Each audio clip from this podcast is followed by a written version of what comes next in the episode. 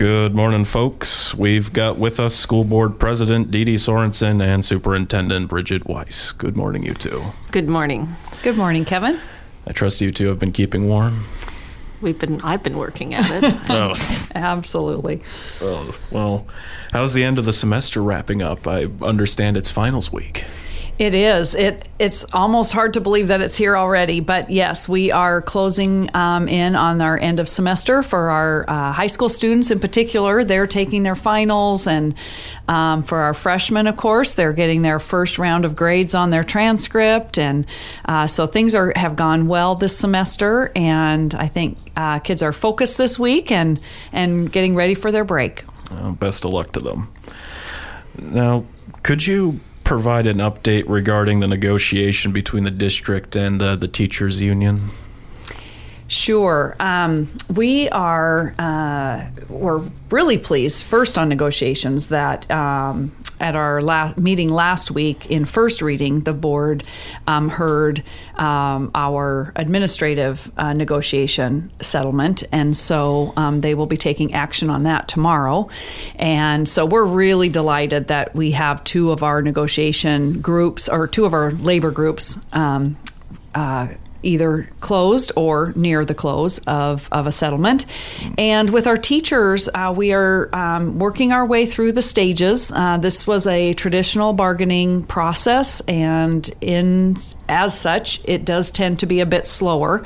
Um, and uh, we are at the point now, with it being December, that uh, the uh, JEA union representatives have uh, determined that they feel like we're at an impasse. And so we're working our way through that. Uh, we will have some conversation likely soon with a mediator. And depending on how those conversations go, um, we'll, pers- we'll continue to proceed in negotiations. It can look a little bit different with the mediator while you're waiting for a mediator. So uh, we're taking those stages as they come right now. And and so, what does an impasse mean for the negotiation process then? well, an impasse is called when usually both parties, but certainly if one party feels that forward progress, kind of doing the same thing the same way, is not going to result in any forward progress. So the first step would be to call in, call the Federal Mediation and Conciliation Service and ask for a federal mediator. A federal mediator comes at no cost to the parties. And the purpose of a mediator is to basically go back and forth between the parties. In their job, they're neutral, but they try to push on the parties to see where there's some opportunity for agreement. Mm-hmm. And what's your confidence that both parties can come to an agreement?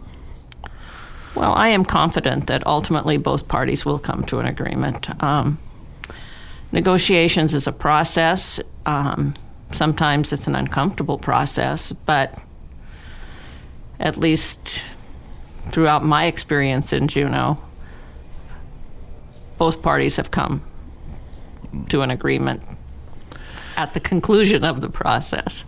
Right. And on the topic of agreement, want to switch gears here. Let's talk about the apparent interest among lawmakers and the governor in addressing and discussing education funding and funding in the upcoming session. What hopes do you hold? Well,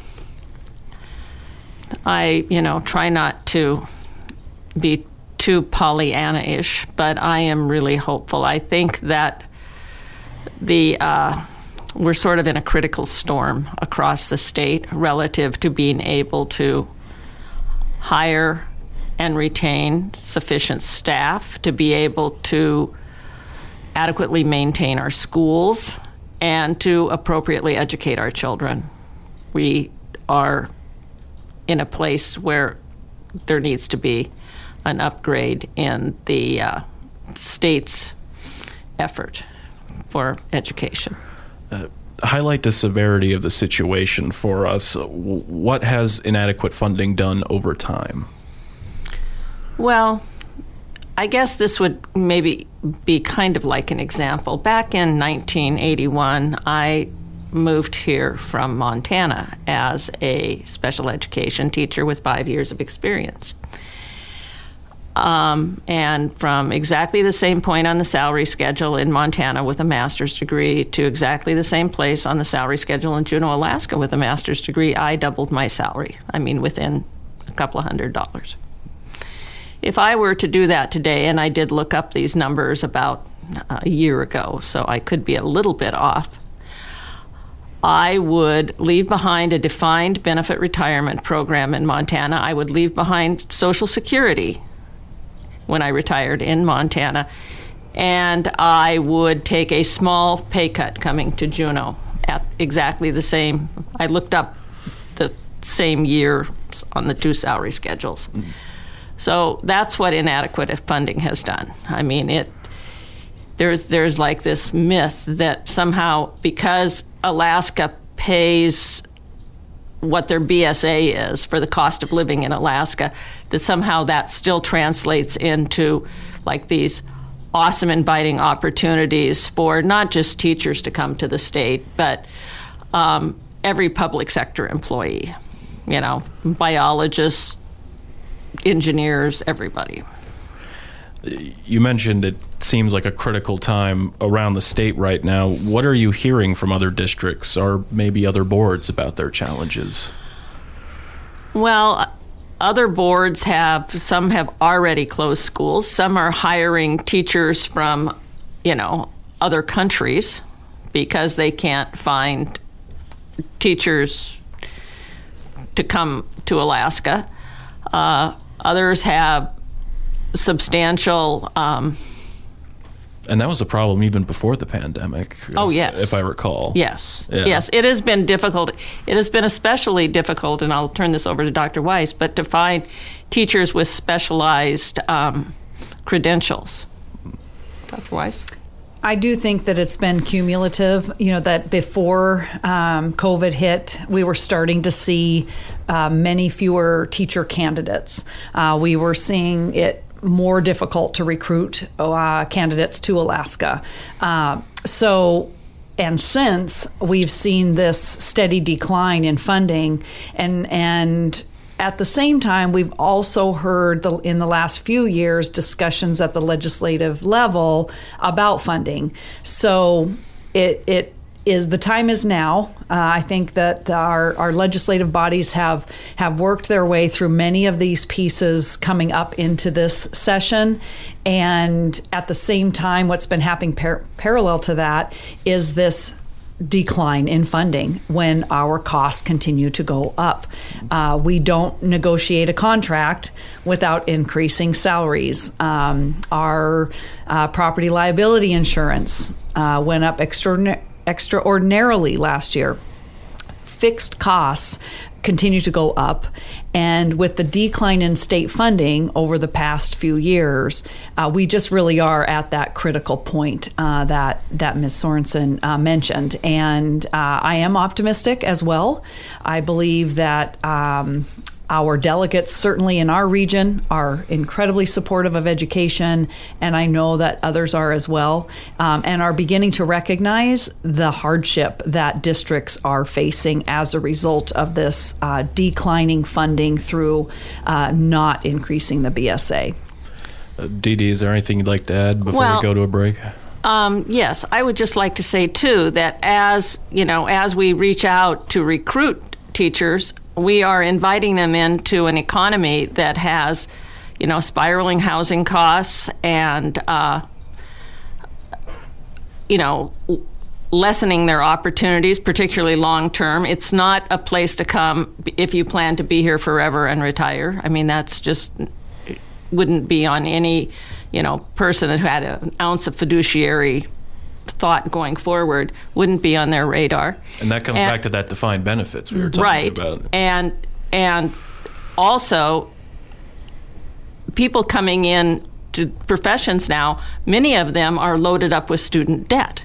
And so you have higher housing costs, student debt, uh, higher cost to buy a gallon of gasoline, and no long term good news. It's it's just a uh, it's a house of cards that's fallen in. And with that, we'll take a quick break. And we're back with School Board President Deedie Sorensen and Superintendent Dr. Bridget Weiss. Deedie, you had recently moved to the presidency position. Share with us what spurred the move. Well, I'd been on the board for three years, and um, I felt that I was ready, and I recognized that there were a whole lot of really difficult decisions that the board was going to be making. And while I haven't had years and years and years of experience on the school board, I have had many years of experience um, s- staring into the workings of the school district. What do you mean by that? Well, as a uh, as a teacher, I uh, was always, you know, very active, and I probably have attended, I don't know how many dozens and dozens and dozens of board meetings over the course of my career. So um, I just felt like it was the right time for me to be president. Moving on to another topic, at a at the recent board meeting, a request for proposal was proposed seeking a third-party investigative service regarding the floor sealant incident. Uh, could you update us on that? Well, we initially, right, you know, like within a week, I believe, of the um, incident, we asked for two RFPs for in, one to investigate, you know, how the floor sealant came to be in the wrong place, the absolutely horrifically wrong place, and one to look at um, our internal communication and external communication structures around the, the incident. So that's the purpose of the investigation. That those were the two two different RFPs. Okay. And um, then it took, uh, in my mind, a considerable amount of time for the de- detailing of these requests for proposals, these two different requests for proposals, and then to get them out to out in the public sphere to get um, bids back on.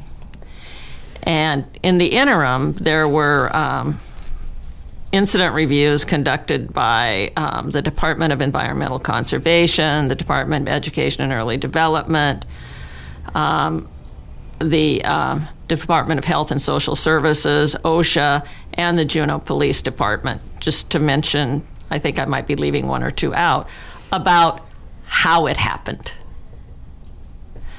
So when we received the news at our most recent board meeting that we didn't have any bids on the RFP about how it happened, that, you know, wasn't hugely concerning to me because we have a lot of third party investigations on how. Um, we have one bid on the um, RFP surrounding communications, and it was in first reading, and di- different board members brought up different things about did we think we still really needed it? You know, I mean, but the purpose of having two readings is so that you know we can have an opportunity to think about it. You know, you bring up what you're thinking at the moment. Um, so some people wondered if we still needed it. Other people thought it would be important for you know public confidence. So we will. You know, I have I've been talking to people. I'm sure all the other board members have been hearing from people. So we will come to a final conclusion at our next board meeting on whether to go forward with that RFP.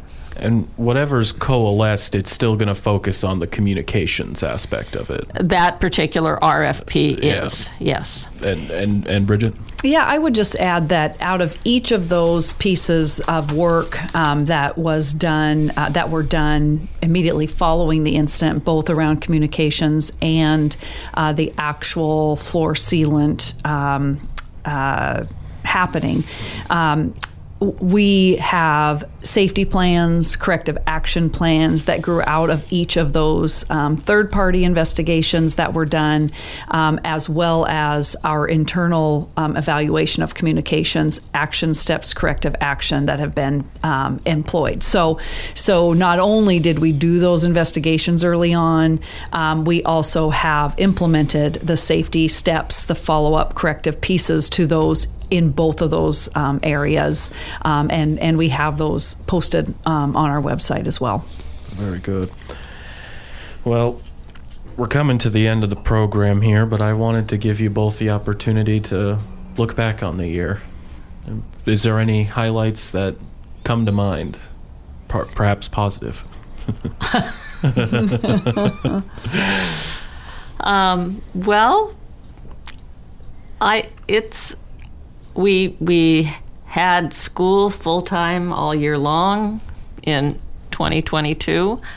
Um, we had uh, students walk across the stage with you know as many people as they wanted to have there, so to speak, um, and. Uh, most recently, at our last school board meeting, we celebrated uh, people who had done extraordinarily well in uh, the swimming and diving competition in the state, and the tennis competition, and uh, the uh, cheer team competition. So, just from our last meeting, you know, it was a marvelous celebration of student achievement, and I guess that's why we're here, is we're here for you know, not just student achievement in those realms, but to you know, surround and support our students in every possible way that we can to help them grow into um,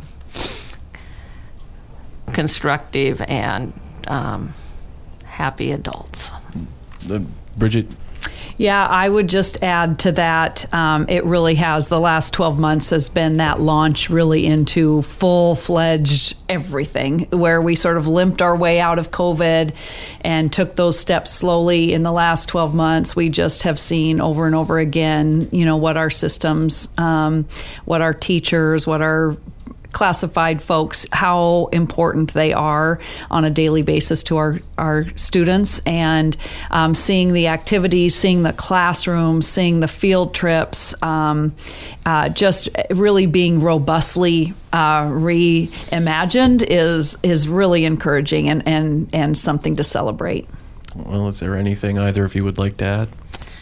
No, thank you for having us. Yeah, thank you very much. Thank you too. And that's a wrap. I not only want to thank you two here today, but also all of you listening. This is my last program as host. I'll be moving on to other things come the new year. I just wanted to say it has been an honor to host these conversations with Alaska's newsmakers. My only hope is that it has helped you be as informed as you can be about this place we share. This is Kevin Allen for Action Line, signing off.